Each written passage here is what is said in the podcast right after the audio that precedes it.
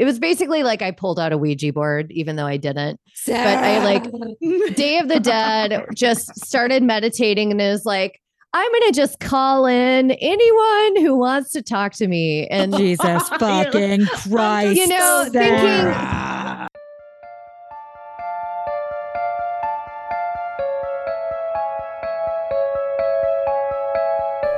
Between the present and the past, memories held in the walls and earth, energies and entities that cross the barrier into our dreams and our consciousness. That which has been left behind between the living and the dead. I'm Emily, And I'm Joy. and this is, the, residuals.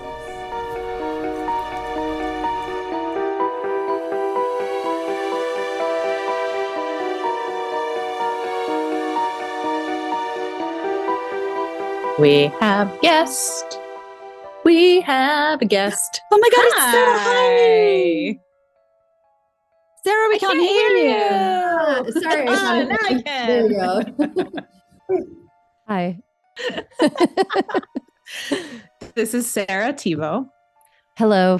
Am I saying your last name Sarah. correctly? You are Okay. very well done, actually. I Oh, was thank like, oh, God. good job. Did I tell Thank her God. that? There's those extra letters in there that want to throw you off. They do. Like, Like tricky. I wanted to say it like like sounding fancy and posh, like I was French, like Thibaut. Sarah Thibault. Oui, ça va? French, man. Me, me trying to speak French. I can't is do that. Not great. Um, and so now we have welcomed Sarah. Hi, I'm Emily, and I'm Joy. and this is the Uh, residuals. residuals. Sarah is here, and Sarah has a podcast called The Side Woo. Yes. Um, do you want to tell us a little bit about that Oh, before we start? Do you want to give us your own little intro? What do you want to tell us, tell the listeners about yourself?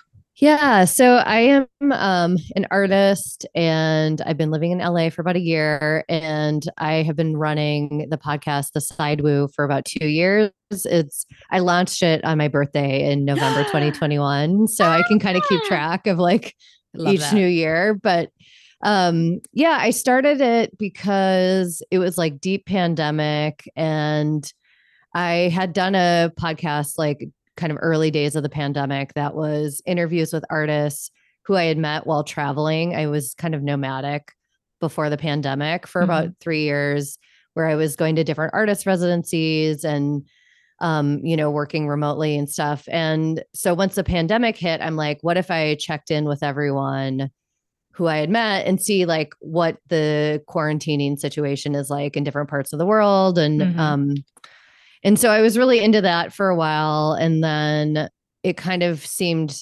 like there was a little bit of a plateau of interest around like can we keep talking about us sheltering in place like I don't think Yeah. any of us want to talk about this anymore. So I kind of took a pause and then was like brainstorming with the person who used to be or who became my co-host for a while and she's like, you know, do an art podcast but not really about art. And so I was Mhm. starting to think about like, you know, what I was interested in, which you know, I had been getting really into like tarot and runes and like Mm. you know, kind of folk folk witchcraft and Oh, moon yeah. cycles and Ah. Candle magic. So, you know, I was like, Mm.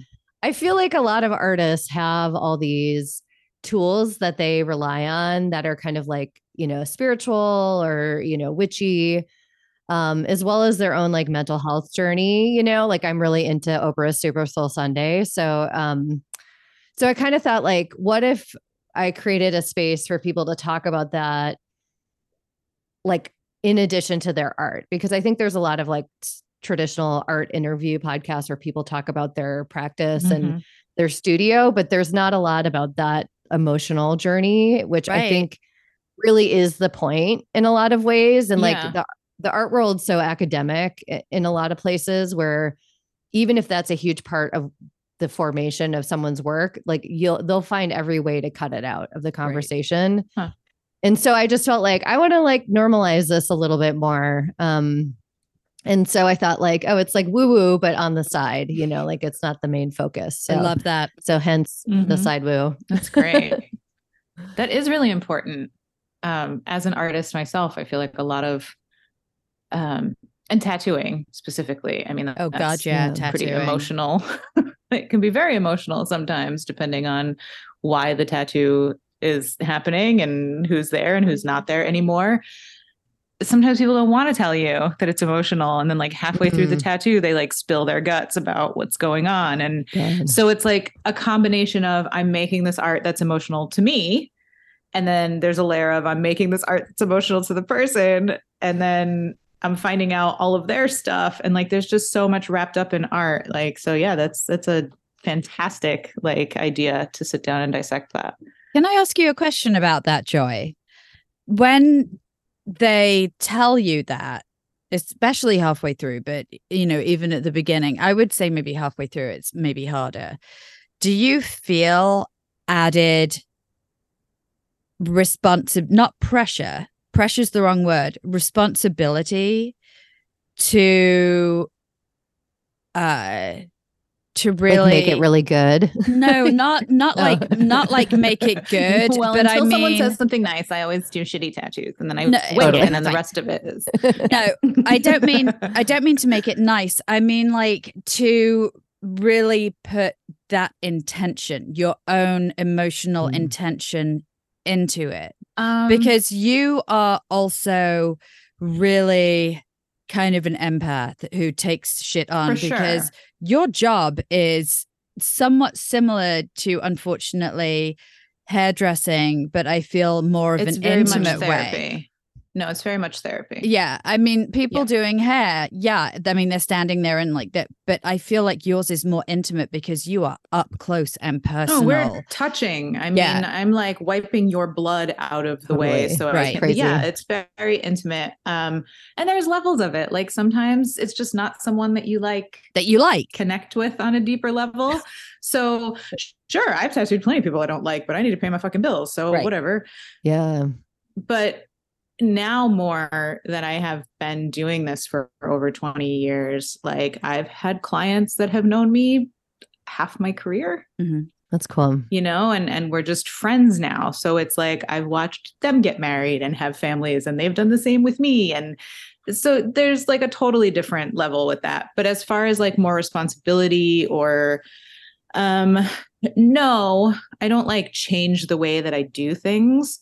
But i might like carry that event with me longer Yeah. because Um, there have yeah. been times like I've tattooed someone's mother's cremains in them after Oh. she passed from cancer. Like Oh. heavy, heavy shit. How do you do that? Do you like sprinkle it like over? have to take then- just some of the well, I don't know how much everybody knows about cremains, but it's not this like fine powdery dust. Mm-mm. There's bone in there that has been crushed up after being burned because not all of the pieces, it's not a uniform grain, is what I'm saying. No. So you have to sort of find the finer pieces and just sprinkle them in the ink and mix it in. Um, I've had cremains tattooed in me of one of Oh, my pets that passed away. Um, so it it that is a different level for sure. Um, but sometimes you're just getting a tattoo because you like it, and people like talking to me, and Yeah. they'll just tell me stuff, and then I find out lots of like really traumatic things that have happened to them Mm. um, and I want them to be able to talk because I know that everybody should be able to get that out in Mhm. whatever form they feel they need to.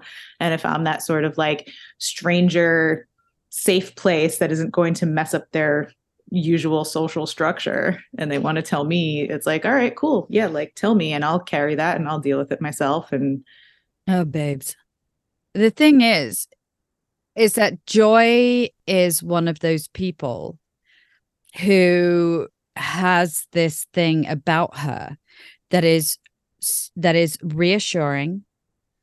Um, you immediately do not feel judged, and you immediately feel safe in her company to tell her things that maybe your closest friends do not necessarily know about you. And she's like, she, not to get too Well, high I feel school like about it. Joy anybody- is one of my uh, bestie best friends, and she knows all of my fucking shit to the point that I will call her when I am losing my fucking mind and I may be being not that rational about it. Like I have gone down the drain and she immediately like snaps me back out and she gives me some sense and also a reality check. Um and I have come very Well, close listen, to asking her if I could, you know, there are some times that I've considered a what would joy do? Uh tattoo. Oh, I love But that. then that's a little yeah, I have friends like that actually. But I, Yeah. I feel where I'm like, what would this person do? Yeah. But I mean, Sarah- back in the it. day, it used to be what would Olivia Benson do? And it has been replaced by what would joy do? Oh snap! Sorry, Olivia, you're booted. But Sarah, Sorry. if you're if you are, I mean, you're also an artist. You're also in this world. You're also like doing. I mean, the same things must be true for you. If you're saying, you know, oh, trauma response, I'm really good Right. at all this stuff. Like, I think a lot of that with me comes from being in those situations. Yeah. So, do you have the same thing happen with your art? Um, what is your take on that whole therapy artist? Oh yeah. Um I definitely think th- things come out in my art in a way that like reflect what I'm going through. Um and it's different because I'm not making work like for a specific person. I think Mhm. I've done like commissions, you know, where it feels more intimate and I feel like I'm really connecting with that person like making something for them. Mhm. But when I usually when I make, I try to be as true to myself without thinking about someone else. But I think there was a time more than now that like if I was in a crowd, someone would just tell me all their stuff. Mhm. You know, like they're Mhm. did they would just like I'd be a good listener and they would just like tell me their trauma, you know, and yeah. Um, maybe that's why I like started a podcast. But I think it just makes you more receptive to that kind of energy because you already Mhm. kind of know how to embody it. Um, Mhm, mhm. I was going to ask with your tattooing if if you're doing work for someone who's lost someone, do you ever feel like someone comes like the the family member or whoever like ever does a visitation? Oh yeah, I've never even thought about that. Thank you, Sarah. Yeah. Um, I I have felt changes, but nothing where I would be specifically like, "Oh, your grandmother is here." And frankly, like when I am in, You you don't have time to talk to grandma. You gotta but it's not even that. Like I um.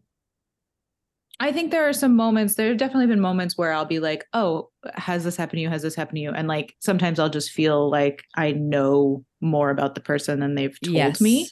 Yes. That, but that happens like in my life, whether I'm tattooing or not. Mm. Um, but I think there is, um, my clients have reported a calmness or like a comfortability um that happens sometimes where I've had people fall asleep or just be very Hi, like chill.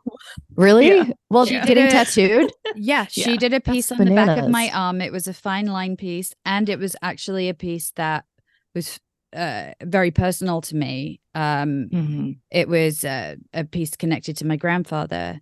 Um, with his handwriting. with his handwriting. The day before I was going to get it, I went, I was having a big clean out of my closet. Um, I found a card from him and it had, Oh, he wrote at the end of every single letter or card, love and hugs, Gramps. And so I was able to bring it in with me the next day. And it for me was a sign. And I, I'm one Yeah, of those people that like, yeah, that's it. oh wow, very cool. Yeah. Oh, I love it. And I so fell that's asleep. the drawing of Yeah. the spaceship. Like the schematic. I fell asleep So fu- cool. like within minutes of her starting. We were listening to a podcast.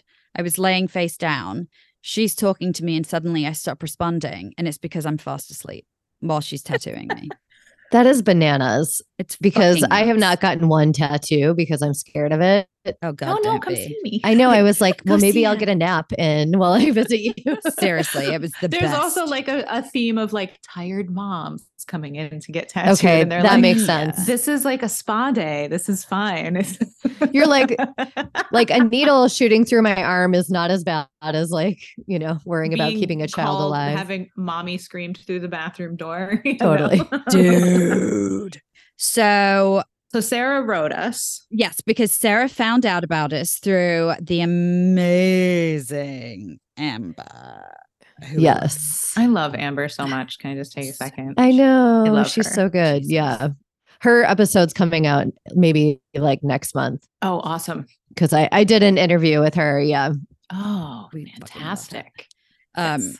uh with her stories of her mom um which God, amazing and so you found out about us through amber and you sent us an email which thank you for the scare mail because that's how we met you and thank that's you. why we have you on today Yeah. and um you mentioned some shit that we were like "We need to chat Sarah. yeah, we need to Yeah. sit down and hear We about need this. to So chat.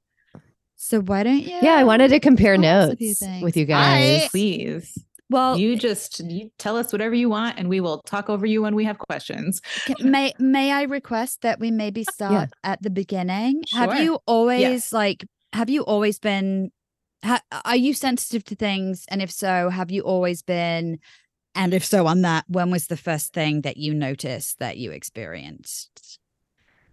Yeah. So I have not always been like present as a Mhm. medium. Um, like my parents had stories when I was younger that they would like, the creepiest one is my mom would be like, Oh, well, yeah, I was thinking about $20. I was trying to find this $20 bill and that I knew I put somewhere.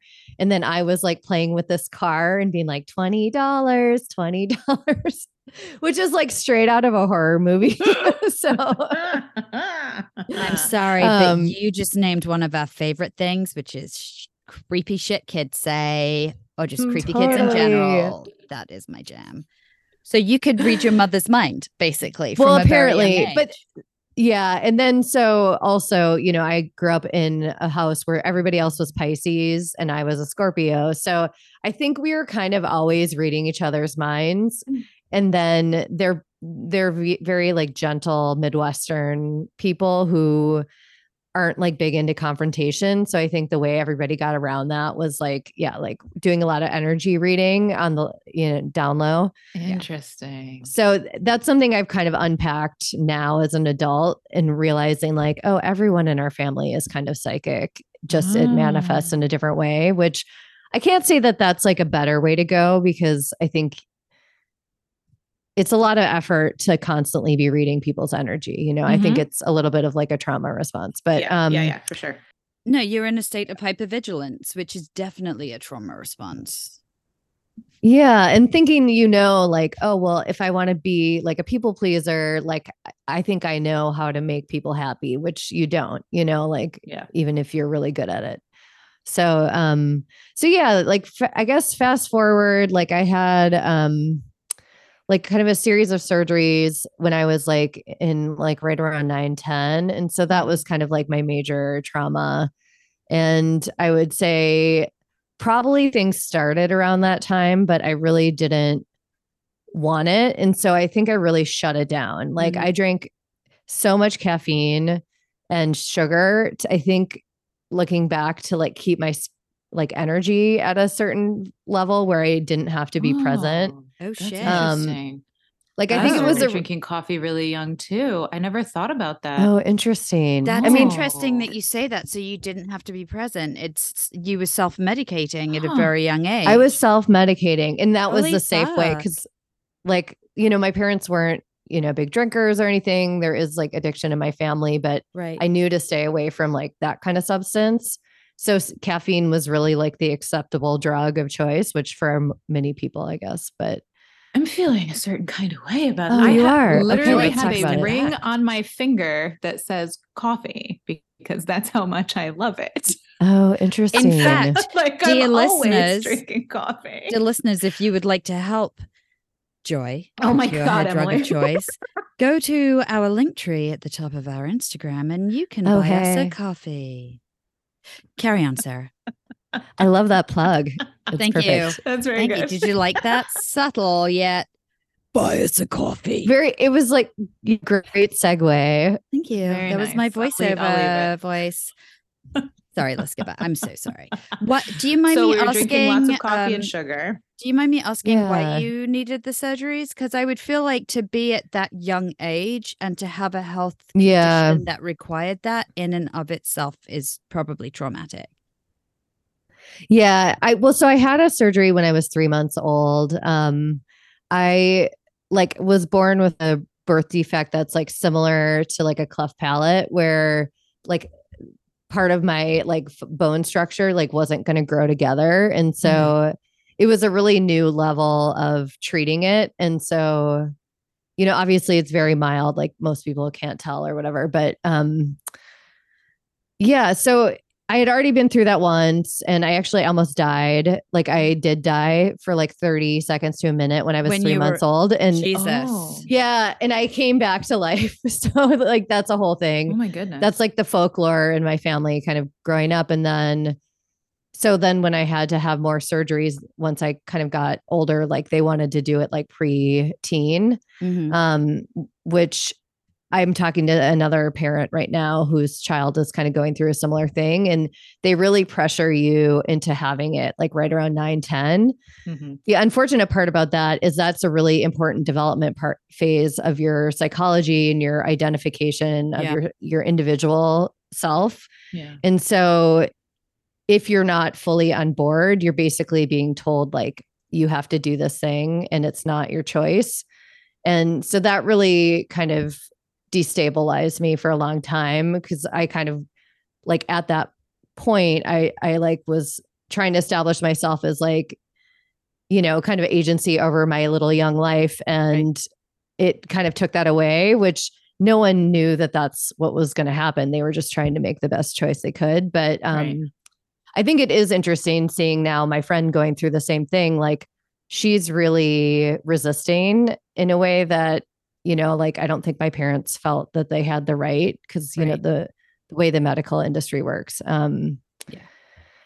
so anyway i mean not to go too much into it but yeah so it was it was traumatic especially because i knew that i had died the first time and so i'm like why would i go through that again you know like yeah. Why would you guys let me go through this? yeah again? like this isn't worth it whatever is Oh happening you know um so yeah like i was really angry for a long time you know and i think there's it's something that i've had to kind of like really figure out because i did my co- coping mechanisms um but i think it took me out of my body and also made me more sensitive the way that like a traumatic experience might. And so yeah i think that around that time is when probably my awareness was more heightened but then yeah like i said i really shut it down. Um like i would say i got more present when i started traveling um like in 2018 and spent Okay. more time alone and like wasn't i was like working a lot before then like 9 to 5 job and doing art stuff and Mhm. so i just it was another way of like kind of self-medicating through There's work no time. um There's no time to feel stuff if you're always doing things. yeah all you Yeah. can feel is tired and stressed Yeah. you know and What's that's like a really thing? What's the next safe thing? yeah, totally. Yep. totally You know what you say about the hypervigilance? It is, I never put two and two together until now that I think when you have these things happen and you are always on guard and hypervigilant and constantly in, I need to protect myself mode, that yeah that hypervigilance makes you so much more aware of everything and Yes. sensitive to Mhm. everything. Um, totally and for me, that includes physical health. So I always know if there is something going on with my body that I'm like, this isn't right, I immediately go and get it checked out. And even Mm. though people might think I'm being crazy, I just, I know.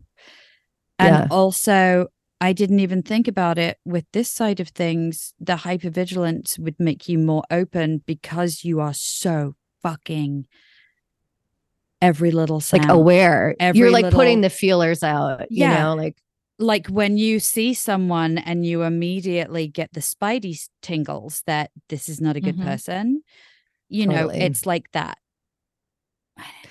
and i and i think like that ability to kind of read people like i said i had kind of shut it off and then when i started traveling. I like left my job. I left San Francisco and I was alone a lot, like in Europe and Mexico. And I got really good at like reading people. Like I could tell who the pickpockets were because they would just partly they would all wear tracksuits for some reason. Way to have a uniform. but also their energy was just different. And so I was like, oh, this is like a new thing that I didn't know I could do. Yeah. And then that carried into the pandemic when I was like, you know, mostly alone during that time. And so Jesus. it was really, really hard. But that was kind of like the turning point of like, okay, I can't like distract myself anymore. Like Mhm. there's only so many hours in the day you can work and then you're Yeah. still alone, you know? So, Yeah. because I definitely tried with work, I will say, but Oh, you and me Um, both. I'm a work- workaholic to the point Yeah. that it, it has almost killed me in the past. I've ended up in the cardiac wow. ward because of it. Yeah. It's Yeah. not, we Oh, can't do oh my that. God. You know, and one of the things that Uh, came out during the pandemic with people being locked in their houses that they normally spend so many hours a day out of is that many people, not many people, I'm not talking about like 70% of the world, but many people were like, oh, I think my house is haunted because they were suddenly spending so much time in it that they were like, this isn't normal. Totally. by I'm myself. "Ugh."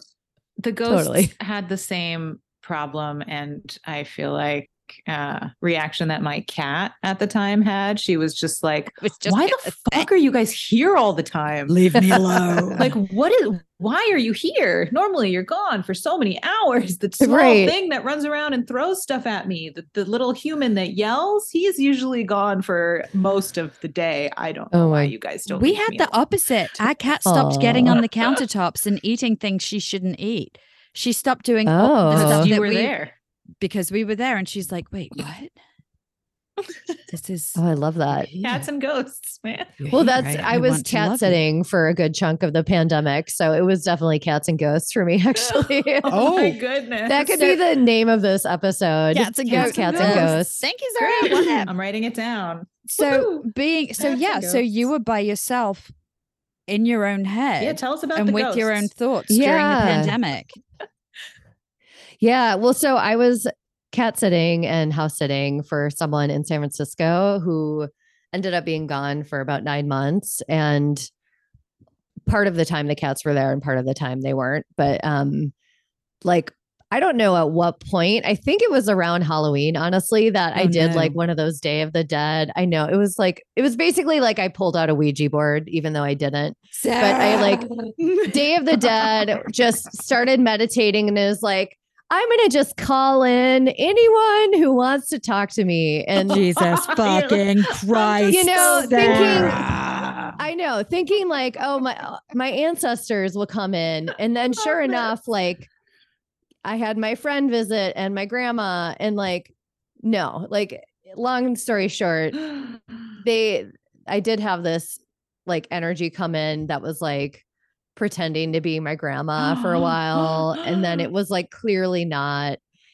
and and then yeah Oh like and I only say that like you know the reason I thought it was is like I kind of got this like flash of like her house in Connecticut and then you know kind of these memories that I had of her and mm-hmm. then so you kind of like attune to that frequency and like have these like weird kind of intuitive understanding of like what the energy is and then I Mhm. was like but then I would get these kind of negative things and then like it would start like I started hearing like knocking noises like if I Not the knocking. yeah like it would like argue with me it was so weird like i would get like i would have these like trying to think of how to describe it like i would have these like thoughts about something and then if like i sense like the ghost like disagreed with me it would like slam something Oh man. you know and i was like what the fuck is happening like i literally had no idea i'm like okay clearly there's some haunting going on so i started like getting in touch with like practitioners who could help me and so Wait. they they confirmed like you, do have a created ghost a around you. haunting in your friend's house. well like I mean, Sarah. theoretically, like there's more to this story, but yeah, I mean, like basically, I like opened the floodgates, to just having it be really present. I think they were kind of always Gosh. there, but I kind of opened myself up more oh, to Oh, you that. get so and you so basically you you gave this thing permission to like be permission present. to be Yeah. noisy. Yeah. Oh goodness. Oh Jesus Christ. And to to be like, I'm paying attention to you. But okay, I understand this though. Like I get it. I know that we're both like, "Oh my god, I can't believe it." But like I wasn't alone. I wasn't alone during the, the lockdown. I had my husband and my son and my fat cat there. And I, I know like I lived alone a lot during my adult life. And Yeah. I had weird things happen in apartments that I lived in alone. And you do just sort of like, eh, all right, well, I mean, if I was alone in a haunted apartment in the lockdown, I would have probably been the same. Been like, I'm fucking bored. Let's just talk. Like, whatever. I would have talked to them while I was making breakfast or something. Well, and Mhm. like when I during this Day of the Dead thing, like I didn't know as much as I know now. So I didn't really know how bad it Mhm. would be to like potentially give someone the permission, you know, some energy, the permission to pretend to be my grandma or whatever. You know, I didn't know how to be discerning because I yeah, it's I hard. wasn't really a medium, you know, like I didn't have that skill set in a way that like, you know, some of your guests have had, like where they see ghosts and, you know, it's really clear to them who they're talking to. right. Um, so Well, I would also, say like if from Oh, a yeah. very young age you had tamped this down and closed it off, exactly. and then suddenly you are interested in opening that door again if you are already incredibly sensitive you know like for fuck's sake you died during surgery when you were Right. three months Mhm. old which is also when children are young they That's found that you know kids are. Like, kids we've- are more open you know Yeah. so of course you're going to be more sensitive to this shit of course You've yeah, and that- yeah, and I think loneliness like did factor in, but Yeah. mm-hmm. also just curiosity. Like, Yeah. oh, there's this new thing that I'm trying. And it's Day of the Dead. Like, what a cool time to like connect with right relatives or my friend had died like that April. okay So I was just kind of like I- open. I get it. you Um, my know? judge- my my Ouija board judgment put Oh, aside. I have Ouija Not- board judgment for sure. So I just because I've said that on my podcast too. Yeah. Like, don't use Ouija boards, but anything could be a Ouija board if you're brave enough. I I think if you if you know what you're doing, if you know what you're doing and you Totally. understand the inherent risk that comes with it, it's when people do a fuck around and find out, totally. and then they find out. Do you know They what I find mean? out. Yeah. yeah. Totally. So Yeah, what- I mean, yeah, Yeah. So you have a ghost roommate who's pretending to be your grandmother. It's like who is Yeah, very and- disagreeable, very you are a Little. Red Riding Hood. I am. I'm like a li- little lamb, you know, just totally trusting and then thinking like, you know, yeah, who is this? So then, okay, so I eventually start talking to like professional witches or energy workers about this stuff. And one of the reasons I thought it was my grandmother is because during the pandemic and right before, I had been getting remote Reiki from this woman that I knew from Minneapolis. And she said that she had seen my grandmother hanging out when I was in Mexico, like through her Reiki work, which I was like, that's amazing. Um, and it was the other grandma and also just like a different context, I think. Um, so I thought, like, well, maybe it, you know, my other grandma decided to come and visit, you know, um, like, I don't know. But then when I realized, like, oh, this is not even close to how anyone in my family would, you know, interact with me, like just all the slamming and stuff. So I ended up, yeah, going to a couple like kind of energy people, and they were like, oh, yeah, you definitely have like somebody around you, and you maybe know them from like a past life. And, Oh. um, and they're, you know, kind of tried to clear them, but it never took. Like one person, like, you know, crossed, she's like a rescue medium and does like all kinds of stuff. And she did like do something where I felt different for a couple days and wasn't getting that same response. But then, yeah, like I just didn't feel um like after that, like, you know, it kind of came back. And so I Oh went to someone God. else. And again, it kind of came back. And then finally, I was like, well, maybe instead of like clearing these energies as if they're like negative energy to purge, like maybe they're people whoever it is or they, you know, maybe I'm supposed to help them. You know, I just had this feeling like maybe I'm supposed to help them. So I Mhm. started Googling like how to help ghosts and found like, you know, how to Love cross them over. It, Yeah. There was like a goop article or something crazy. It was like very mainstream publication. Thank you, It Gwyneth. You know, Did it in, include? Did it involve steaming your yoni by any chance? No. Or like sunning that was it? an alternative. That was an alternative optional. Direction, yeah. yeah. Lighting a vag- vagina ca- uh, Yeah. candle eh, as you do your ritual. Yeah, exactly. And then just bathe it in the moonlight. Yes, definitely Yeah. moonlight could be involved for sure. But um amazing. yeah, so I kind of tried it and I was like they they basically tell you, you know, if you know anything about rescue mediumship, you're supposed to like help this spirit who's you know kind of stuck in this dimension cross to the light. Mm-hmm. So I tried tried to like communicate with whoever it was and like show it light and like kind of encourage it and I just felt like it was like no, not having it oh, so I was like, okay, I don't really know what to do with that. And by this p- point, I was no longer staying at the place. I had moved to a different apartment. And it followed Um, you. It was yeah, it was yeah. basically piggyback. it was like around me. Yeah, Yeah. exactly. So I ended up Googling and finding a woman that specializes in rescue mediumship. Um, oh. and she like i wrote her an email like this is what i'm dealing with. Like can you help? Like i've gone to a couple people and they've told me this but i don't really know. And and then she kind of didn't really write back. She goes you know okay i'm really busy but let me get back to you. And i'm like oh my god she thinks i'm absolutely nuts. Oh no. and and like i was like oh god like i just told her way too much and whatever. Well and then she goes you know hey like i have this rescue circle. You should just come Ooh. and I'm thinking like, oh, they think I'm crazy, but I'm Oh, just gonna go to it. It's an intervention. Well, it's yeah, it, And then they try So- to sell you on some multi-level marketing, essential oil. Totally. That Oh will, my that will get rid of it. they were so scared they all needed to help you.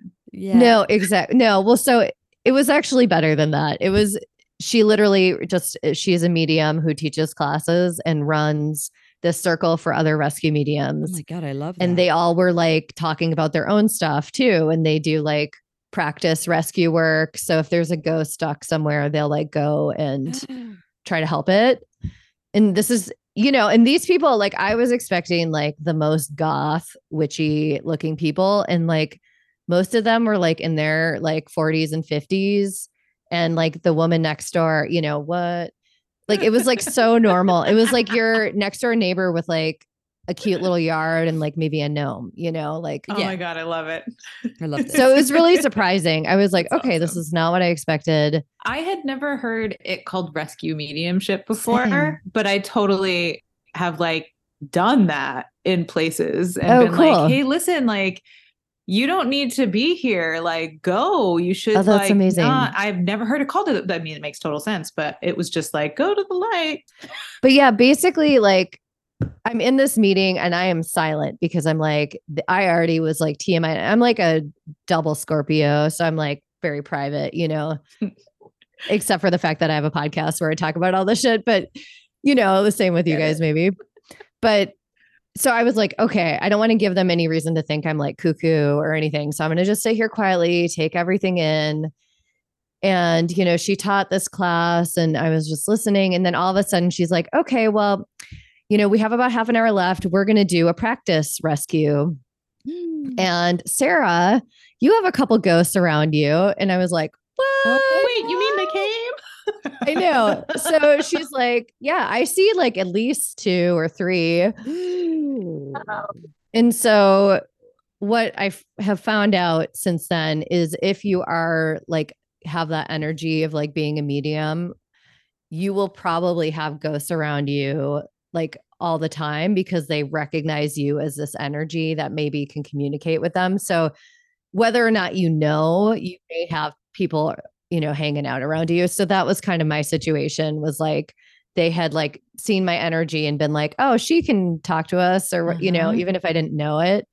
Um, and apparently they had been around me for like 30 years Holy because she's like, one of them was like when you were in Maryland on like a vacation when you were like preteen. So it probably would have been like shortly after one of my surgeries. Like, I'm like the I used to go to the summer camp with like a friend of the family, but I was like 11 or 12, you know. So like really young and then the other one I'm not totally sure, but he was also kind of Midwest, so like it would have been Minnesota, which I hadn't lived there for at least 10 years. Oh well, then that would make sense why you were getting images of like things that happened when you were younger because they've been with you and they knew your past. And they knew exactly. So maybe it was I I I'm It's jumping har- the gun with the end of the story, maybe, but like the idea that maybe they were just trying to show you things to comfort you and not necessarily deceive you, well, but be like, hey, I, don't think know, there maybe was a trickster spirit. So then the other thing that I found out that I had been in Mexico and there was like a trickster spirit around me too. Like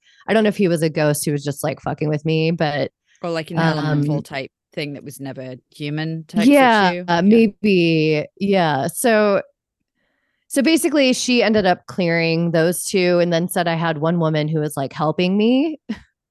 Who was like kind of fighting off like ghosts like oh coming my in because I was so like I didn't know anything. So she's Yeah. like, there was someone helping you in addition to your spirit team.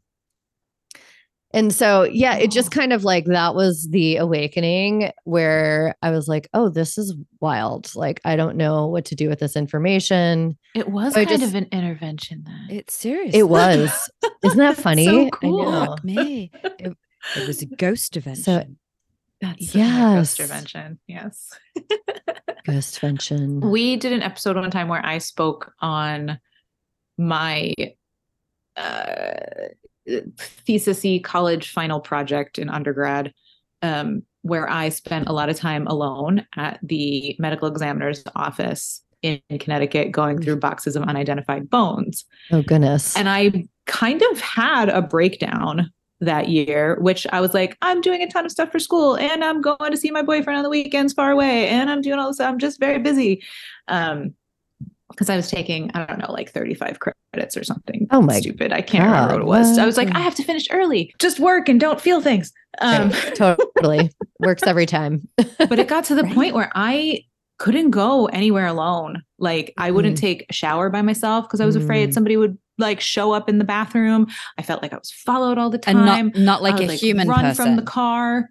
Yeah, no, I would like run from the car into the house. I remember oh, wow. coming home one time. I was still living with my parents and my sister, and my brother.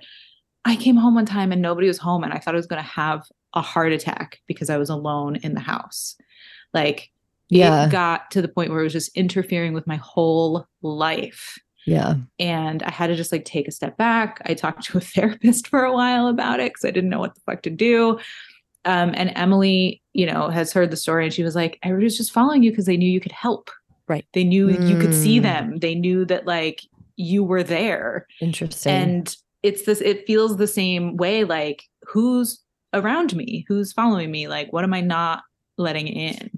And I mean, think I've always yeah. struggled with that. Like, do I ask and open this door and can I close it? Or should I just apparently drink more coffee and watch more drag race before I fall asleep? oh my God. Literally, that was like for three years all I would watch before bed because I had to catch up on all the seasons. So that is so funny that you said that. I'm rewatching them all now. I love it. yeah. um Yes. So you have your What- ghost intervention. Yes. Right.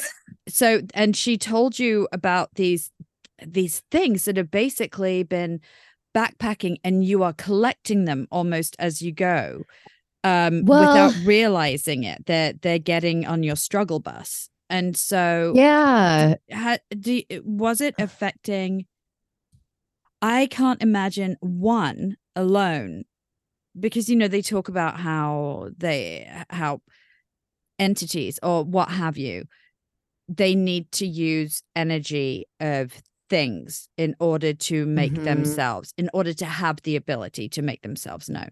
And so that's why batteries drain allegedly according to tv shows. Oh, okay. Oh, that's, why there's electrical interference with things. And you know like we have a girlfriend that we had on the show that episode i think was called bugs and lights where she had lights have problems. I have a girlfriend whose mom passed away and her best friend passed away and she would find she would she had holiday lights the the twinkly lights um and she would come in her bathroom and find that they were on when she knew that they were off kind of deal and so Oh, wow. having to draw all of that energy just for one would be exhausting for somebody having numerous hitchhikers with you I know. i'm you know it's it's kind of yeah like i really understand why i was i was so exhausted like all the Mhm. time and during the pandemic i did stop drinking coffee and would meditate like twice a day for like Oh 30 goodness. minutes you know like and i stopped drinking or actually i didn't stop drinking coffee yet but i stopped drinking alcohol and like partly just because it was just getting so stressful like you know being alone but also like with the ghost i was like what the fuck like this is too much like too many Mhm. things are happening and i'm alone so this is weird Yeah. you know um yeah i think looking back like really a lot of it's now in hindsight like the drain on me and potentially the way i was being influenced you know like Mhm. just by these energies like trying to get my attention like i guess i, I can't even say like what effect that really had other than probably it explains why i was so tired all the time Yeah, because you and don't wanted- know. You're just like put your Yeah. head down and get shit done. Like you don't want to sit there and delve into it because it's scary. I mean, Right. yeah i was super scared i'm like less scared now but i you know if i woke up in the middle of the night and saw a ghost on my bed like yeah i'd be scared you know so Mhm. that's what I'm always afraid of. I'm always afraid I'm going to see something. right i know me too i i can't say like i you know i've taken since that time that was like kind of right around october 2021 since then i've taken a lot more mediumship classes and like rescue classes but i'm still like a total chicken when it comes to like if i saw anything or i don't know you know i'm not maybe the most receptive because i still haven't fully accepted that i'm gonna like let that energy in Let me see if this is the same with you because with me, I have heard things, I've felt things, Mm. I've smelled things, you've You know, dreamed like, things I've- I've dreamed all kinds of Totally. things. But apart from like one definite time, I don't think I've seen a manifestation in front of me, which could just be because I walk into a place and go, I don't want to see shit. totally But I've laid there and heard things whispered in my ear Oh my God. outside of my head. That's insane. like, right you know, or I would be like the last kid in class. I remember like in third grade being in like the last row of desks and constantly turning around because I would just hear joy. oh god Stop. And I would be like, no Oh, one's Oh my god. Did you think you were going crazy? All the time, so many times in my life. Oh my god, that is traumatic in it- in of itself. But that's, I mean, that's a consistent like that happened when I was little for a while. I was, that was third grade. So I was like seven. Oh my god. And I just remember she was seven in third grade because she's smart let's get that no, straight it's just because I was younger. We go all, you do this all the time. i'm sorry but she's kind of she's a baby genius I didn't skip the grades because I would have been extremely young if I um but I really like I thought I was going to turn around and see the principal or another teacher standing there right. in Like the you didn't think like, oh, this is a spirit talking to me. Not You're at like, all. this is a Right. person. Yeah. the time that I think I saw something, it was up the street. I was driving by and I saw my neighbor walk through his garage into his house. And then I remembered fucking later he died. Oh my god. Yeah. It wasn't like a situation where I was asleep and I knew nobody would be there and wake up. It was just sort of a like, this is a normal thing. Like someone might yell your, you know, whisper your name to get your attention, or Sure. someone might walk through their garage. Seeing things makes me feel like my head will just explode. Like I won't be able to grasp it.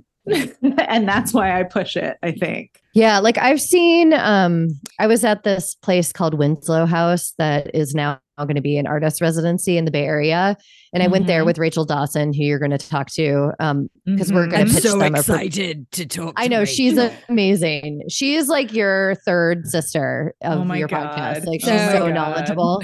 i she was on your show right she was on Side Woo Uh-huh. So here's the Yeah. thing. I immediately called Joy and I was like, I think I'm hearing my doppelganger. She sounds Totally. like me. We have a very similar background. I read her email Totally. and I was like, Mhm. what is this Yes, parallel universe shit? It's amazing. I'm totally. does she look like me? She does actually. She's totally blonde and like, yeah. Oh, I found I my mean, co-host, my stand-in like- co-host. Great. Oh, You guys don't look like you're related, but you do have the same coloring and everything. I'm Yeah. here for this. I'm very much here for this. Hilarious. I just No, wanted you're, to say you're she's like the first woo-woo person that I think I really met and like was like, oh, this stuff is like normalized with her, Right. you know? yeah. so important.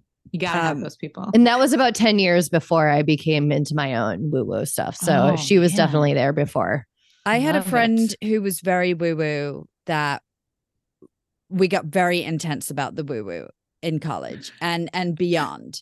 And it College was really like not mm, it was too intense. It wasn't like normal. Whereas with Joy talking with her about it, it was like, oh, like normal everyday people like stuff. Mhm. Do you know what I mean? It wasn't Uh-huh. this overly dramatic, oh my God. It was this, oh, like, okay. But Well, I'm still like fairly regimented and like I don't I- don't I don't have like I said with like the kitchen witch kind of thing. I don't like have like rules about stuff. Like Emily would be like, "Oh, I charged my crystals," and I'm like, "I didn't. I haven't touched my." Well, crystals. They listen, I forget to. I I'm don't the laziest witch for I'm sure. like, Uh, yes. there was a very powerful full, full moon recently that everyone was like, oh my God, it's amazing. You got to write down your intentions and stick your shit out. And I just lay in bed and I looked at the blinds that were closed, didn't see it. And I was like, here's my intention. Good night.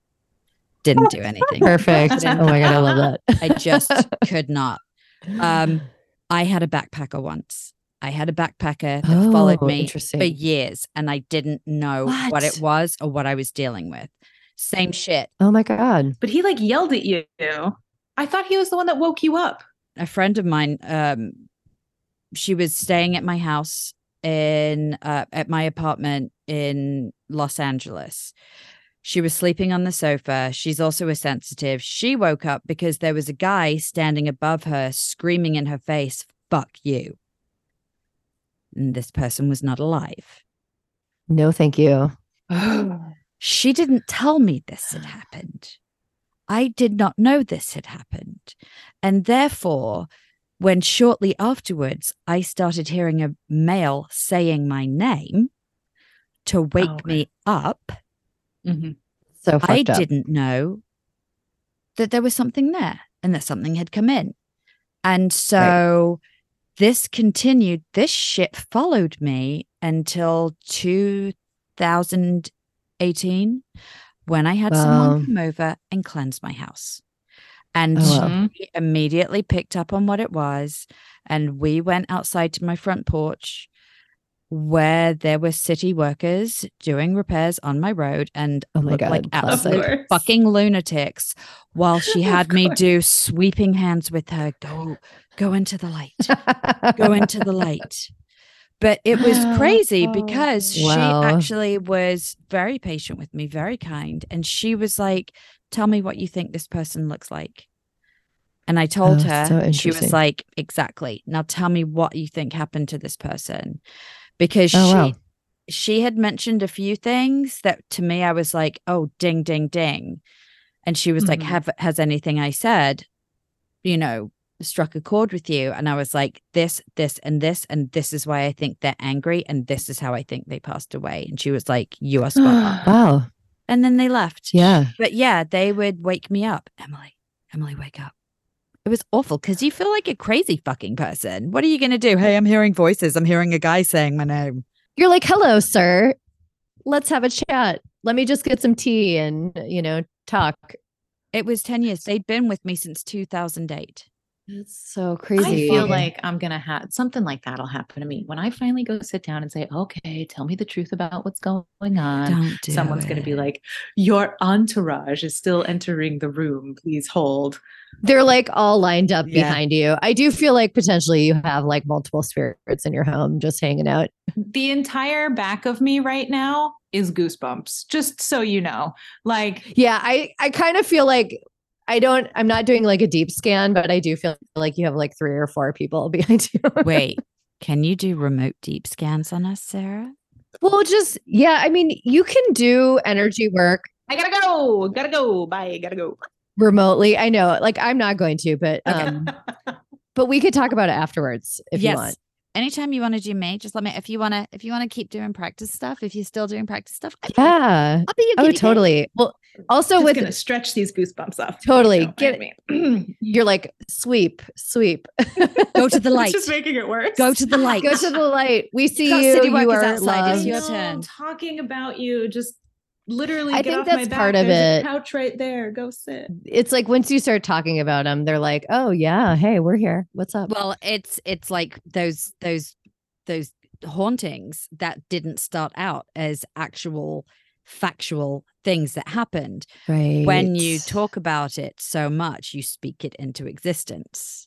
And I think sometimes talking about this stuff openly, especially with other people who are open to this stuff, Hmm. Then yeah, creaks open You the create door. a your own little. Yeah. Yeah. But then it we- feels scary. I have to say, like, does it feel vulnerable to you guys? Because it feels like a little vulnerable to be really open about it. Well, Yes, but I and I had- think that goes yeah. back to the trauma thing too, Yeah. where we're so like, no one's gonna get the fucking jump on me.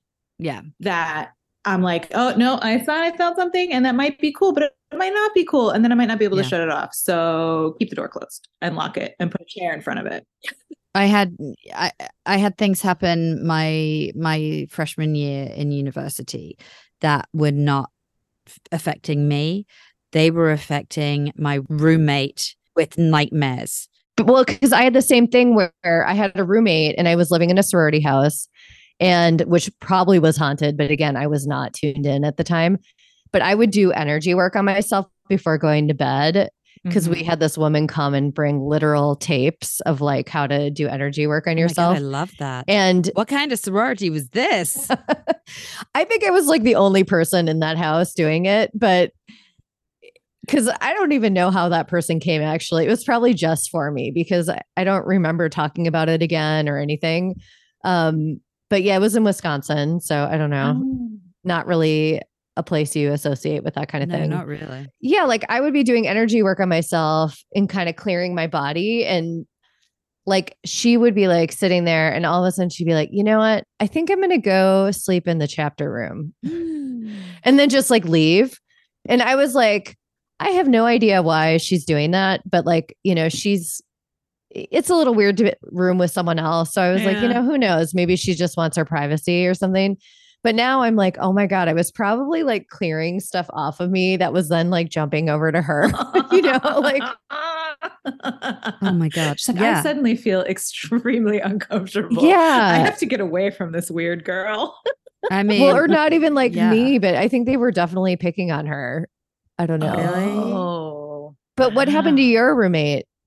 Um, she was having nightmares. The way our dorm room was is uh there was like a jut out in the wall for plumbing, right?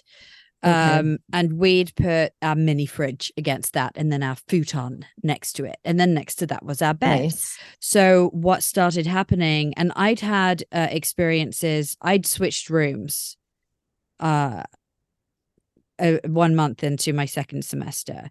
So my other Oh, room beforehand, I'd had experiences with someone sitting on my bed showing me flashes of my day and asking about them to the point that my roommate thought I was on the on the phone in the middle of the night having full on conversations because it was a very clear one sided conversation. So I had to Oh, get wow. that person sent. So what happened was, um, and my roommate didn't tell me about it until a few months into the semester, and she was tanked one night. This also happened to be around the time that I was really starting to begin my journey into alcoholism. Um, and Mm. so, you know, you bring things in that are not uh, the best quality. What would happen is she was having dreams that where this um where this pipe was enclosed, right? Where it was sticking out, it was kind of a door and it was creaking open. It well, not creaking, but it was opening and something was Yeah. starting to peer out and look. Joy. And they would look to No. see if I was No. in the room. If I was in the room, they would go back, the door would close. If I wasn't in the room, the door would start to open and they would start to come out and she Stop. would wake up like I- shit. And she just Oh. thought it was like a stress nightmare, like this weird Emily Yeah. related stress nightmare. Something. Um, Oh. but when she finally told me about it, I was like, I can't do this anymore. And I pictured there was a show when I was a kid growing up called Number 73, which I actually went back and watched it the other day. And I was like, this is fucked up. Children's programming in the UK in the 80s was Oh, it was here too. it was fucked up here too. up. Poltergeist great. had a PG rating. Let's Yeah, just it say. was- it- yeah, Yeah, it good was point. fucked up too. So, um, but they had a red front door. And so I pictured that red front door because my stuff, it was always, I always kind of felt like it was a projector screen in the back of my head. And so I just pictured that red door closing and locking. And that was it. oh wow, And she stopped having the nice dreams. job. Thank you. Wow. But now Oh I'm my like, do I want to open it again? do I I- not want to open it again? Listen, I've heard that story so many times. so have our I still fucking cannot stand it. Really? It makes me so uncomfortable every time. It is such a fucking like creepy closet monster, That's boogeyman, creepy. Beetlejuice door, like, ugh, ugh. Uh, sorry, it's just. Uh, anyway, getting back to you, Sarah. So Anyway, you, okay, you are in an intervention. Let's get back to it. What happens in the intervention? Well, yeah. I mean, so like like I said, she was like, "Oh, you have multiple ghosts around you," and she found out information about each of them and like how they had died and when they joined me and why they joined me. You know, like one of them was like, "Oh, your energy reminded me of your of his mom," which I was like, I was like eleven, so thank you. I guess like I was like kind of offended by that, but who knows what that actually meant but um but yeah and so she ended up crossing them and i did feel like a lot lighter you know i think Oh, that they had a lot of energy of like sadness and anger that they were carrying you know Mm-hmm. and i think they were i think the one the one guy like was actually concerned about me because i had recently lost my dad and so i was crying a lot and Hmm. you know so i think he he kind of said some nice things he was like you know you don't have to cry so much and um like through the the woman doing this. And yeah so i feel like that was interesting. And like after that i started taking these classes to learn how to do it. And um it just kind of opened up everything because it made me just think like all those things that I was kind of sandwich or like stuffing down were real, you know, or like I can trust my intuition in a new way. And it just felt like, oh God, everything's making more sense yeah, It that I didn't understand, you know, like because all this was so happening. validating to hear Yeah. it and be like, oh, I'm not crazy. Oh, Totally. okay. Yeah, like it opened up explanations around what mm-hmm. could have been happening versus just like simple PTSD or simple like you know, I don't know, Simple in ex- quotes. eh, simple exhaust yeah, simple in quotes, like simple PTSD or exhaustion Right. or anxiety or whatever, you know, it's like it really made everything more complicated, but in a way that made me feel like, oh, okay, this actually feels more true.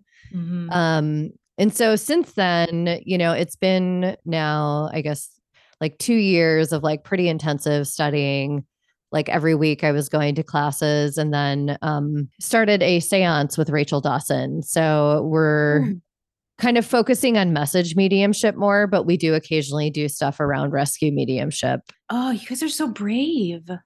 It's actually good because now we know how to like kind of keep things out, you know, and like we create boundaries and um it's more like this downloading process than it is a process of like seeing something if that makes Mhm. sense. It's like you get the mind's eye picture but you don't have this like energy standing in front of you, Yeah. Right. which I think with the lower energy spirits like they're more likely to appear in that way, I think, because they're still kind of around Mhm, Yeah. in a mhm. different way.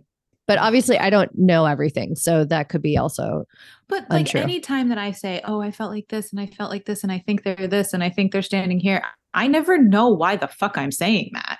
Yeah. It's just like, I don't know, this is my guess and I don't know why that's my guess.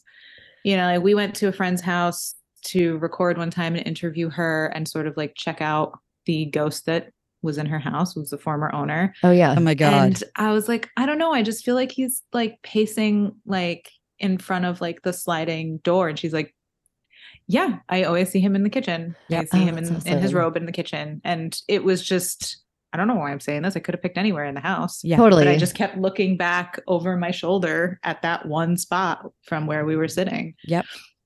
I don't know. I always feel like I'm wrong.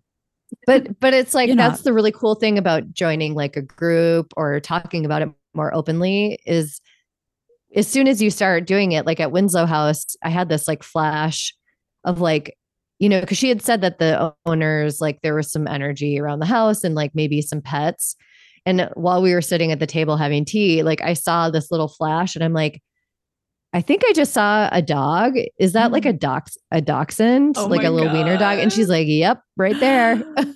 and I was like, "Okay." Like instead of thinking like, "Oh, I'm nuts," or "That was nothing," Right. you know, you can kind of get that confirmation, and it helps you just feel like, "Oh, I can trust my intuition in a way mm-hmm. that's partly for the spirit world stuff, but also just in general." You know, because yeah. I think our intuition's like always trying to talk to us, and Mhm. I don't know about you guys, but I feel like there was a lot that tried to shut it down, you know, for many years. So Yes. I think there's a lot of that. Um, also for, for me, like I have all I don't remember a time when I wasn't a perfectionist and always Totally. afraid of doing something wrong. Um, even if it's the first time I do something. If I think I'm gonna go do something for the first time and I might not do it the right way, I have like massive stress about Mhm, it and I mhm. might not want to do it at all. Mhm. So all these things that I'm feeling and thinking are going on around me are then filtered through that perfectionism. And I'm like, well, it can't be that. I can't prove it. That seems ridiculous. There's Mhm. no one in the world that can tell me I'm right. Like, what do I do with this? yeah. Yeah. I mean, I think that's where like having someone bounce it, like say the same thing, you know, if your Mhm. friends, I think that is as close as you can get to like being right. Even though you may not really know the whole picture, like what what do we any of us know? But well, we second guess um, ourselves a lot. yeah. But that's why we sit down and do this with, you Right. know, we throw things back and forth each other. We sit down with guests like you and go, okay, let's talk about how crazy we feel. And then all congratulate ourselves that we're not. totally. Woohoo. With tamping things down and not being afraid to do I want to do, do it now? I kind of want to, but I don't know how to do it. Do you know what I mean? And I'm not really in a Mhm. position that I can be like, let me give you a few thousand dollars so that you can teach me how to tune in.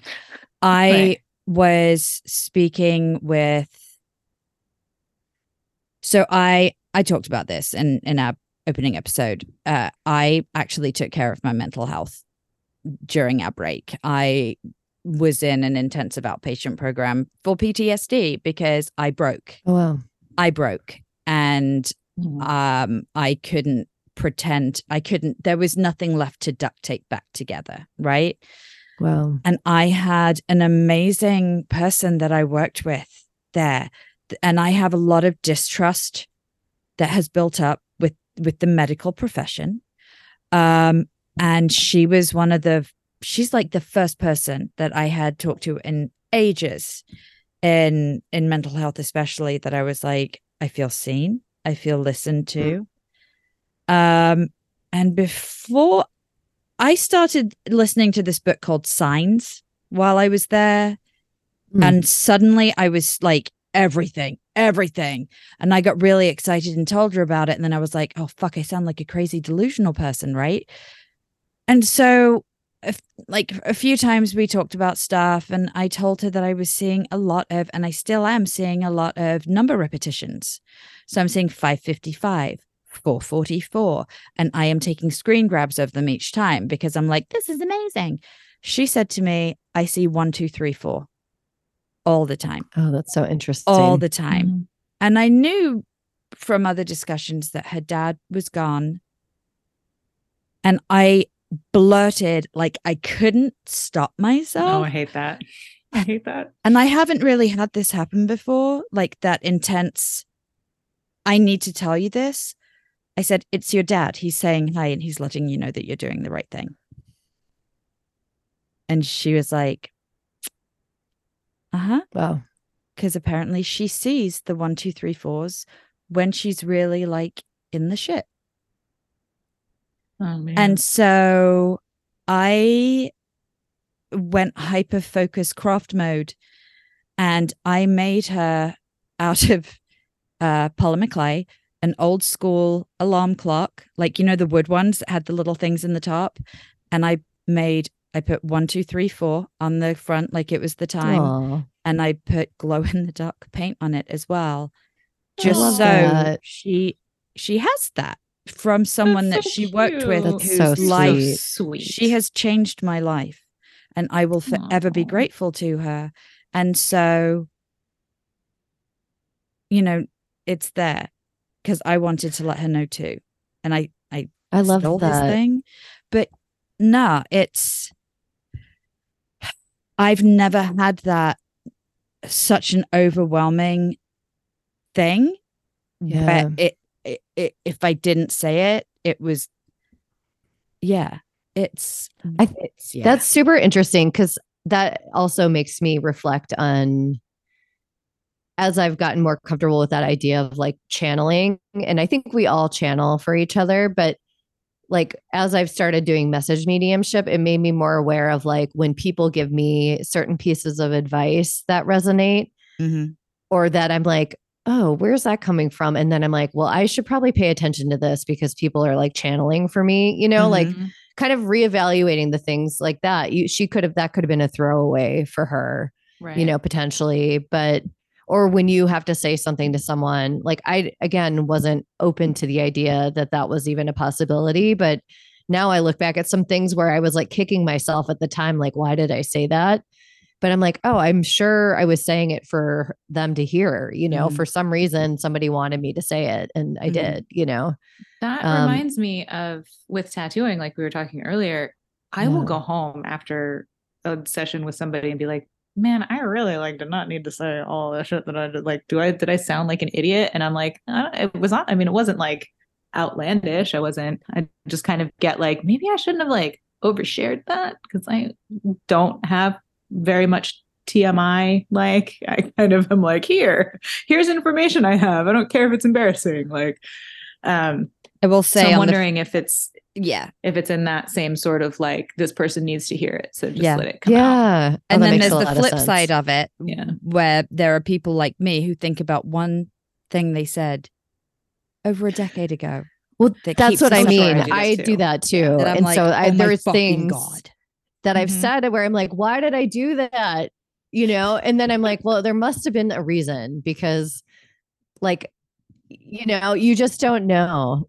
how did they get going back i'm gonna how did they get rid of them did they just ask them Um, to leave they crossed them over. No, they well, they were like, you know, what is it that it was two different people. So like one of them, you know, they brought in a family member or like a cat of theirs. okay um, that was kind of a guide. And so just something to kind of elevate their spirit. And because I think he had um, like died by suicide. And so I, there was some shame around that Mm. and like embarrassment of, you know, coming back to whoever was waiting for him on the other Mhm. side. And Mhm. so they wanted to bring in something that would be like non-judgmental seeming, you know? So like Mhm. they like a pet is always a good one if they Mhm. have a, a pet that they grew up with. Um, and then I think a family member came into like a grandma or something. Um, and then the other guy, I think I know sometimes they bring in like priests that maybe they had known if the oh person god. Feels okay i thought you meant like exorcism for a second. I was like Oh, so what? well, so what? some of those people do actually, but that is not what we did.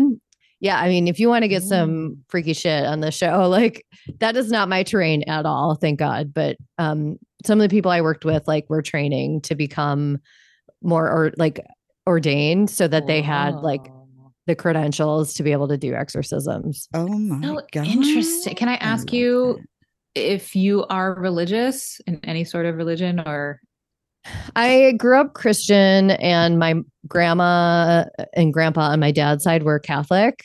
Mhm. And so I I think I was baptized and and then my other side is just like kind of loosely Christian for holidays and stuff. Um so I grew up with that. I feel like it's important that you have it at all, you know. Mhm. Um if if you have it it does inform you even if you're not a big practicer, which I'm Mhm. not, but so I do think that has influenced me in some way um but like, you know, I wouldn't necessarily need a priest to like, you know, absolve me of my sins, I don't think. Mhm. Um No. but I, I just asked because I I don't. Yeah. I was raised Roman Catholic. Um, for Oh, a very long time, I went through all of the things with all of the various names and rituals and whatever. Um, yeah, oh, okay, interesting. Oh, my mom sent me a picture of my first communion outfit. And I was like, wait, I was dressed up as a bride. I'm wearing Totally. a white veil Yes. No, that's what it is. and and gloves. And I'm seven. Yeah. You're a bride of Christ. You just move the veil and you take the communion and Like, why did this not seem fucking weird to me at the time? it's all weird. Like at the time, I was like, ah. Anyway. no, no, no, no, thank you, no, thank you.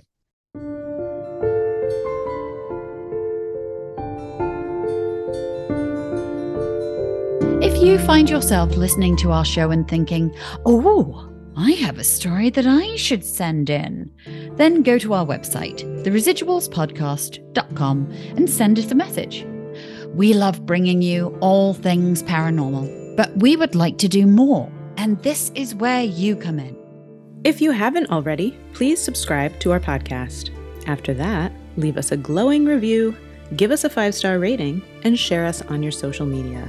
We are so grateful for your support. Now, back to the show.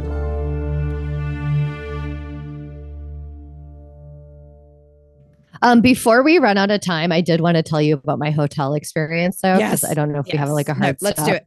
Let's do it. Partly because you guys seem to have really strong feelings about like glitches and residual energy. Yes. So I thought yes, this would be like a cool thing to discuss because, you know, um, okay, so I went to the Grand Canyon over New Year's and, Mm-hmm. I went by myself because I was just like, I'm doing this. This is like a, you know, girl power moment. Um, and I drove from LA and stayed overnight the first night in Williams, which is like the little town on the way. And I found this, I guess it's like one of those hotels where they maybe have like two or three that are connected and they're kind of cabiny, Mhm. but they're a little bit more urban than c- cabins, but they're like, yeah, they're basically I know what you mean. I feel like I've know driven I- through the country and seen stuff like that before, where like there's some of Totally. them are attached, but they're yeah, it's kind of like, yeah, in between a cabin and a motel. So, um, perfect. The scene is set. I can see it in my head. So it's like pretty late because I had driven from LA and like stopped, you know, for lunch and stuff. And so it's like dark by the time I get in, and I'm basically just staying there to like sleep and then get on the road pretty early to go to the Grand Canyon and see it for the first time. So I literally, the second I step into this hotel room, it was similar to you guys. I was just kind of hit with a wave of like, something like I was like, this mm. room is spicy. And then oh, I like that you describe it as spicy. That is, Yeah. that is you know, where the energy just like is a little zingy. And so then I started getting this blast of essentially being in what I kind of understood to be the landscape pre buildings. And it was like a series of tents and all these men like camped out in these like kind of barracks style tents with fires going and they had like the little like coffee pots over it. It was just total like 1800s Wild West. oh my god. And I was like in it and I'm like, oh, this is like in this room. oh my god. and then I sensed that there was like a cowboy who was also in the room. Oh my god. And I was like freaking out because I just was getting these really bad energy from him. Like, I was like, I don't know what he wants, or like, you know, I'm, but I'm going to sleep here and I don't want to have to deal with this. And, and I like could not sleep the whole night. it Oh, was, no. it was so crazy. Like, I had, I basically kept Ugh. like one of my lamps on and turned on my laptop next to me and played like meditation music for like six hours because I knew I had to drive like two more hours after that. So I was like, if I can just like be relaxed instead of sleeping, that is like a good outcome. You know what I mean? That's what I did in the hotel room. Yes. I, Oh my we left the God. lights on, and I was like, I have to listen to my like binaural beats, isochronic tone, like fix Totally. my head music. Yes. So then I ended up talking to my teacher in my mediumship class, and she like brought up this example when we started talking about like not exactly time imprints, but like these, they're almost like a little portal where you Mhm. are kind of like stepping in. Yeah, it's like a time imprint, but like in terms of a place versus I think there can also be time imprints with people where if they're caught in like emotion, they do it over and over again. And Yeah. maybe it's not the actual person, but it's like, you know. Um Well, and like so the in this residual case- hauntings that we talk about, it's like a CD Totally. skipping. It's just repeat, repeat, repeat. Yeah. Yeah. Yeah. So, like, I think in this case, that's what that space was. But then also, it definitely was connected to the guy. And, um, you know, I didn't do anything. But then I later had this group check in with it, and it, he just didn't want to cross over and, like, was just feeling very defensive. And so he Mhm. put all this, like, protective energy up, which felt really bad to me. Um, Oh. but it wasn't necessarily because he was going to try to do anything harmful. he just didn't although- want to go anywhere. He was protecting Yeah. himself. Because uh, he knew that I knew he, he was there, I guess, and so mm-hmm. he got really like protective. But I don't know. I always imagine, like, I try to put myself in the position of a ghost, spirit, entity, whatever, and like, you can see us. I don't know. Maybe you can only see us a little bit, like we can only see you a I little bit. Like, I I don't that. know what that transfers as, and like, You mean like what the others where they're like, I think a house is haunted, but it turns out they're the right? ones Like, what do they actually Right. see?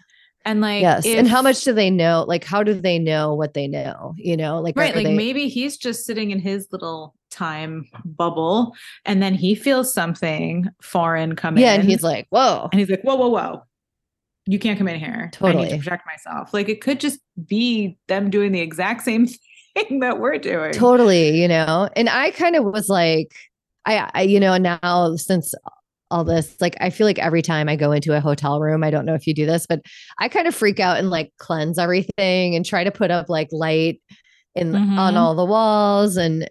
So I was kind of doing that, hoping that he would kind of like get the vibe and be like, okay, I'm going to Yeah. leave or, but that was not his plan. He was like definitely not going to go anywhere. So, Wow. Um yeah well i'm sorry you didn't get to sleep. I mean it was really uncomfortable. Now but i will say now when i have that feeling i know why instead of just being somewhere and you're like oh i feel really uncomfortable. Like at the winslow house not to mention it again but i went upstairs to use the restroom and i sat down to pee and oh my god like same energy like just blasted with this like deep terror. Yeah. And I'm like, okay, this isn't exactly mine. So there must be something here that's like really not interested in having me around.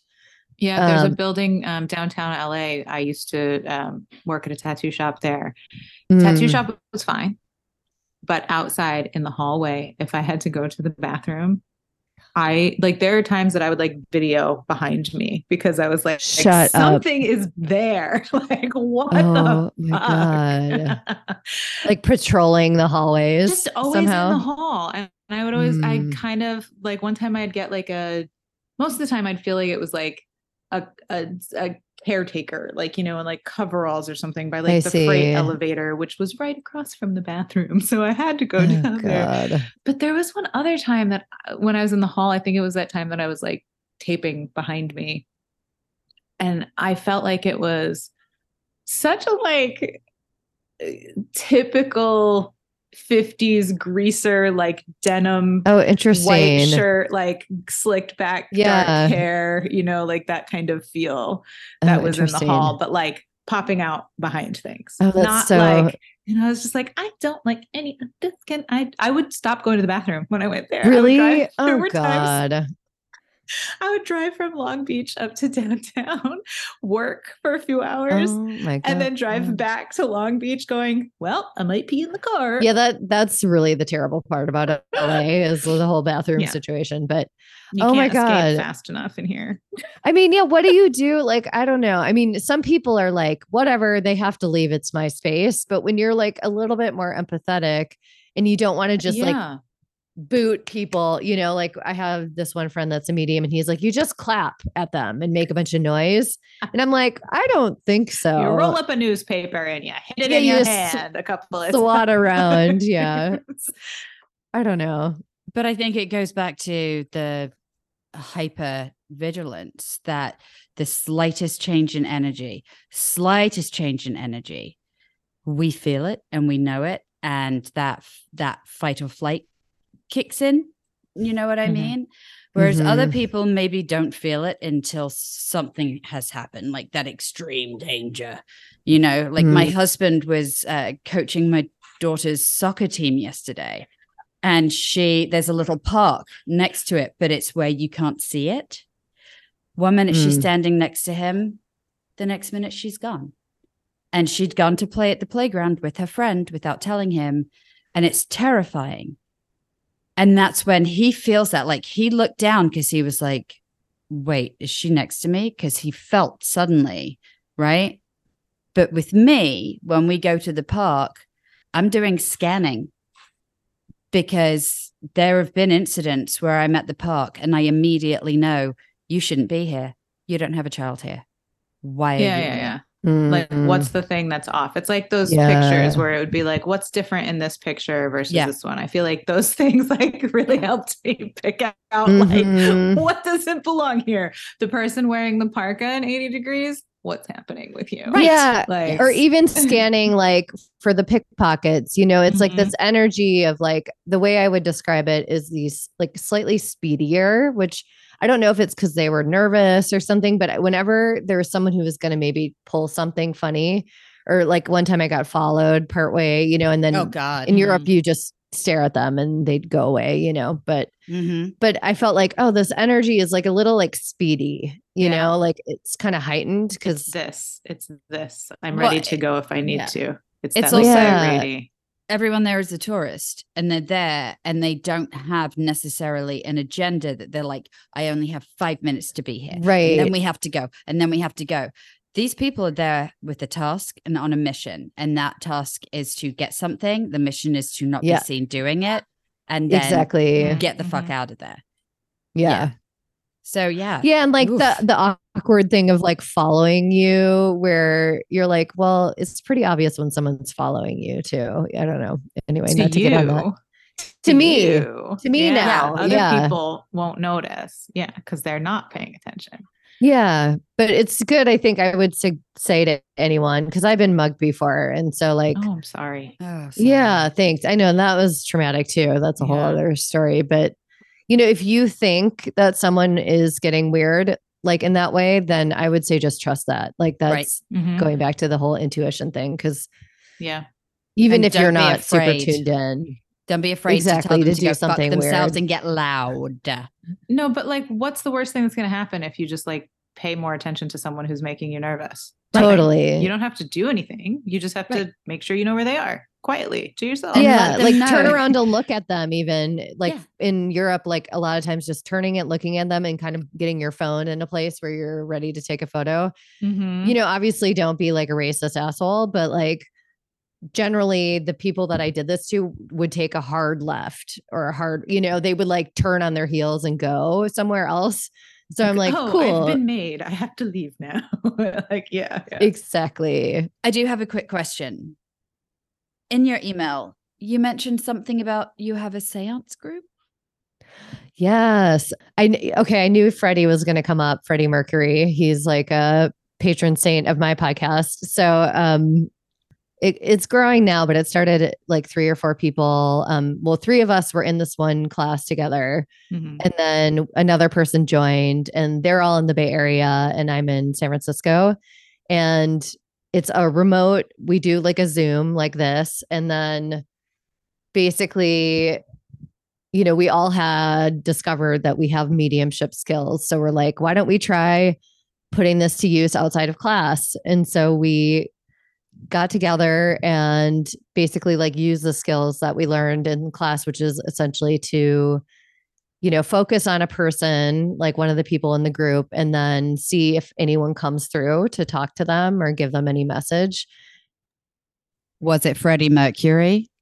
Well, so we did one where we specifically wanted to talk to Freddie and ask him a question.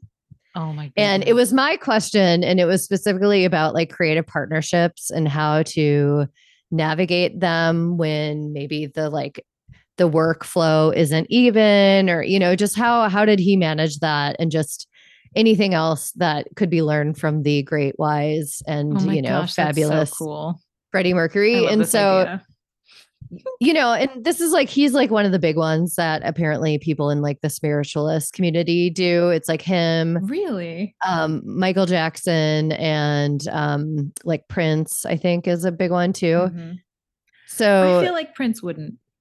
He just seems so like whatevs. too cool. Yeah. I know I would agree exactly. that Prince would be like, "Bitch, get off my stage." Which I got to see him in concert. um, really, at the Inglewood Forum, and it was the evening that he pulled Kim Kardashian on stage, and she just kind of did like the the white man shuffle, and he- and he said, "Bitch, get off my stage," and booted her off, and we were like, Oh my. oh my God. god, he was that is wearing he was wearing mohair boots that had heels, obviously that lit up. of course, An experience I That's shall never forget. That's amazing. There's so many amazing parts to that story. well. Yeah, I know. well, Um, Whitney Houston was also in the crowd, but that is a totally opposite thing of bitch get off my stage. Oh my God. I mean, if she got on that stage, it'd be like, don't make me sing. you know? yeah, honestly, I don't think there was any way that that was going to happen. He was amazing. Oh yeah. He's like, you will not upstage me. No. Yeah. no, not the purple one. no. um, but yeah, so we've done like family members, we've done kind of more general channeling. So I think it's kind of like, you know, the universe ultimately decides, like whatever force of God that you believe in, like ultimately decides what you're gonna get. But um, you know, it's just I don't know what you want to know about it, but it's been really a cool like thing to experiment with and do very safely with lots of protection and respect.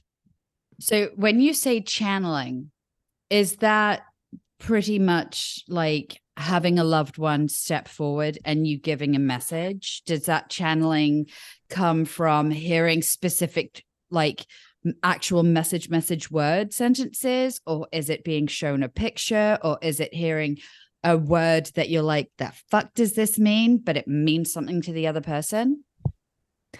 I think, yeah, like that wasn't necessarily what I meant, but definitely when receiving messages, I think like those are all ways that they've come in for me and for other people too in the group. Um, it really depends on like how you prefer to get messages, usually, I think. Um, but I guess I was talking more about like maybe, you know, Freddie Mercury is busy that day and doesn't want to come in if you don't have direct access to someone, you can still kind of get like a download from your guides about like, oh, how did he handle this? Or um or you know, like I asked a question about like, oh, I'm wondering what to do with this like community I was trying to build around my podcast. And so I asked the group to like channel information and we didn't really get like a specific person showing up to tell us any of the information that they gave us but like people are like oh i see this visual or i see this one that maybe you know in a couple months this will happen or you should try doing this um and so that's like a more general download but you don't know who you're talking to whereas Okay. you know like a consciousness Google search. kind of yeah right it's like accessing source information or Mhm. something i mean don't again i'm not like explain that, but I'm like seeing like Yeah, things, no. like ideas coming from places and then filtering like through the Yeah. person who's talking. yeah. Totally. I love that. And it's I think that's a really great way to start too because maybe if someone's like interested in this kind of thing but doesn't feel comfortable like accessing like a dead person, Mm. you can do it without the the kind of scariness of like that person showing up, you know, because it can be a little intimidating to actually like in your mind's eye be like, okay, I'm seeing someone with this color hair and like they're wearing this, and then Yeah, all of a sudden you have a person there, and you're like, oh, okay, um, Uh, I didn't know, mean to call you, but now it's your do? dad, you know, and and then you have to be like thinking about that. So, um, Ah. but I think it's cool once you get comfortable with it. So Mm-hmm. I think people should try, but that sounds fun and it, it's like spiritual brainstorming. I don't know. It- Yeah. It's like, um, it sounds really neat. And it sounds like a nice way to just be able to like, um, what is that called? Is it called? Is it free association? What am I thinking? I it's, like the it word, feels like you know, that, where you just like, like, a word I'm cloud to say, almost. yeah, like I'm allowed to say anything that comes to mind. There is no right answer. Totally. And for that perfectionist in me, it's good to have permission to be like, it doesn't have to be right. This is just Yeah. information coming out. And I notice like everyone gets slightly different information. Like if there's three or four people, maybe two people will get like one thing, and then the Mhm. other two will get two different things. And from what I kind of have deduced, it's something to do with like what you need to hear yourself. And so you're Oh, going to download the thing that you need to also hear potentially. Oh, that's interesting. or like the frequency that you're at, or maybe something Mhm. that you know more about. right. I was going to guess maybe it was like something, it would be a lot easier to show an image of something to you that would make sense in context of your life so that then you could explain what this was supposed to be inferring.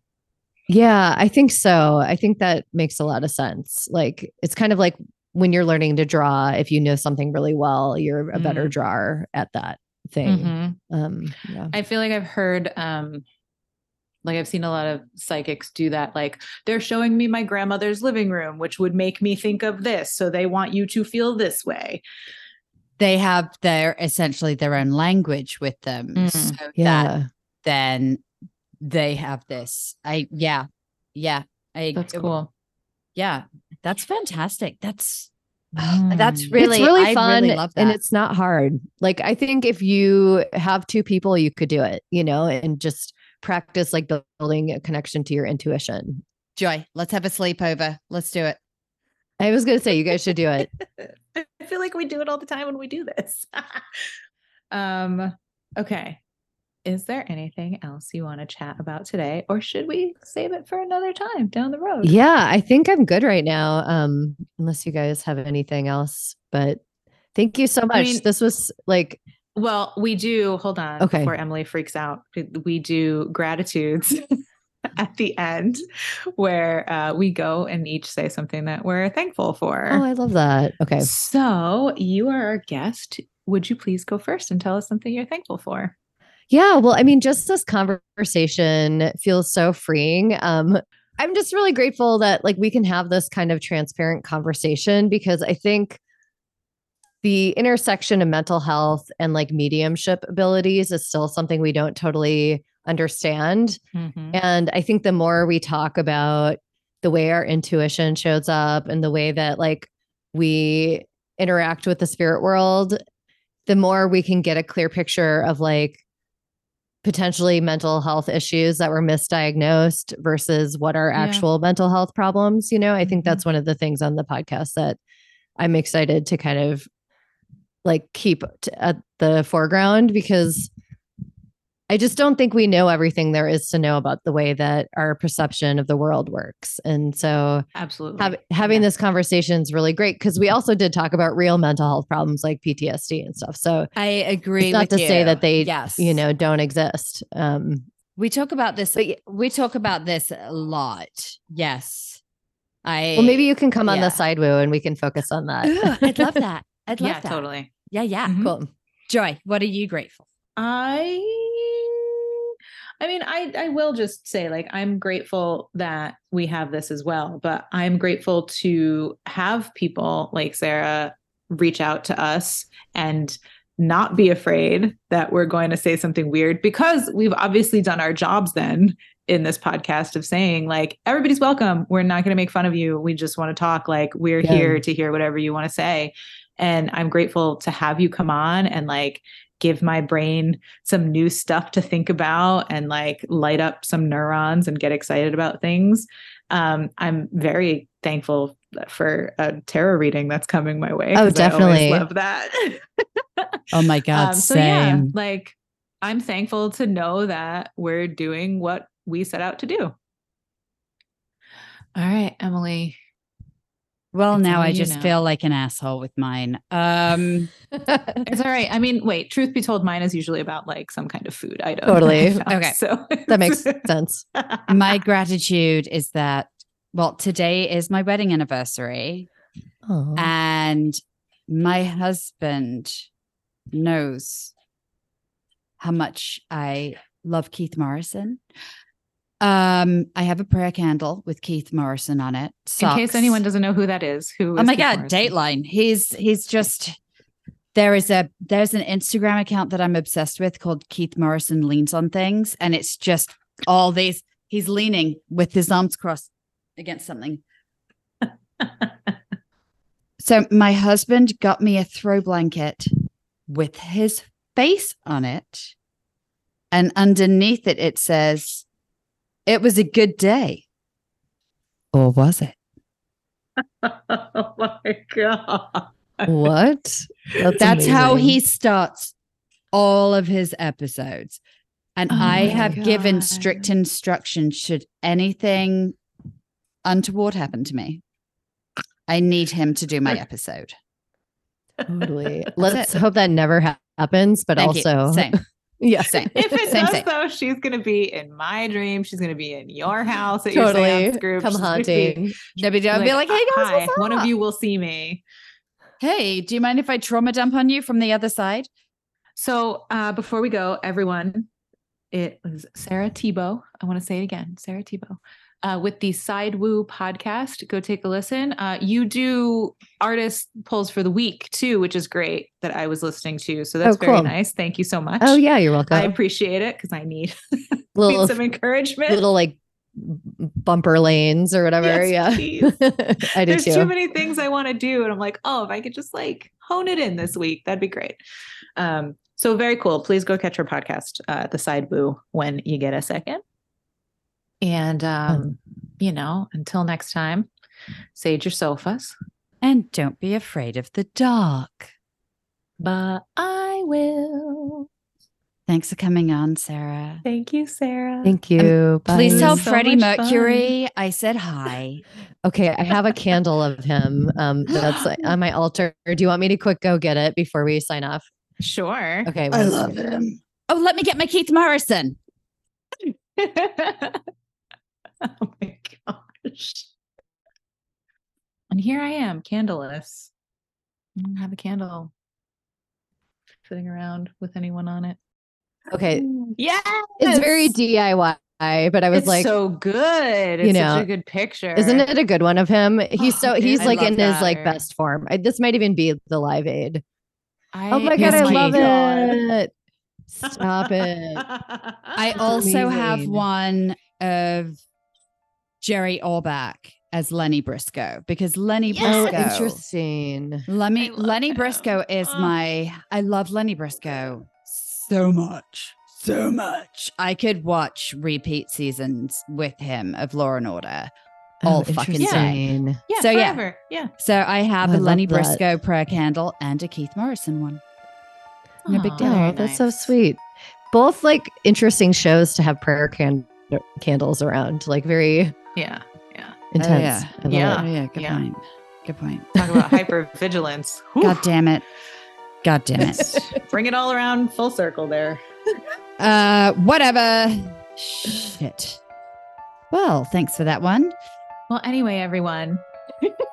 Um Bye, Sarah. Bye. Thank you. Bye. Thank you soon. you. Bye.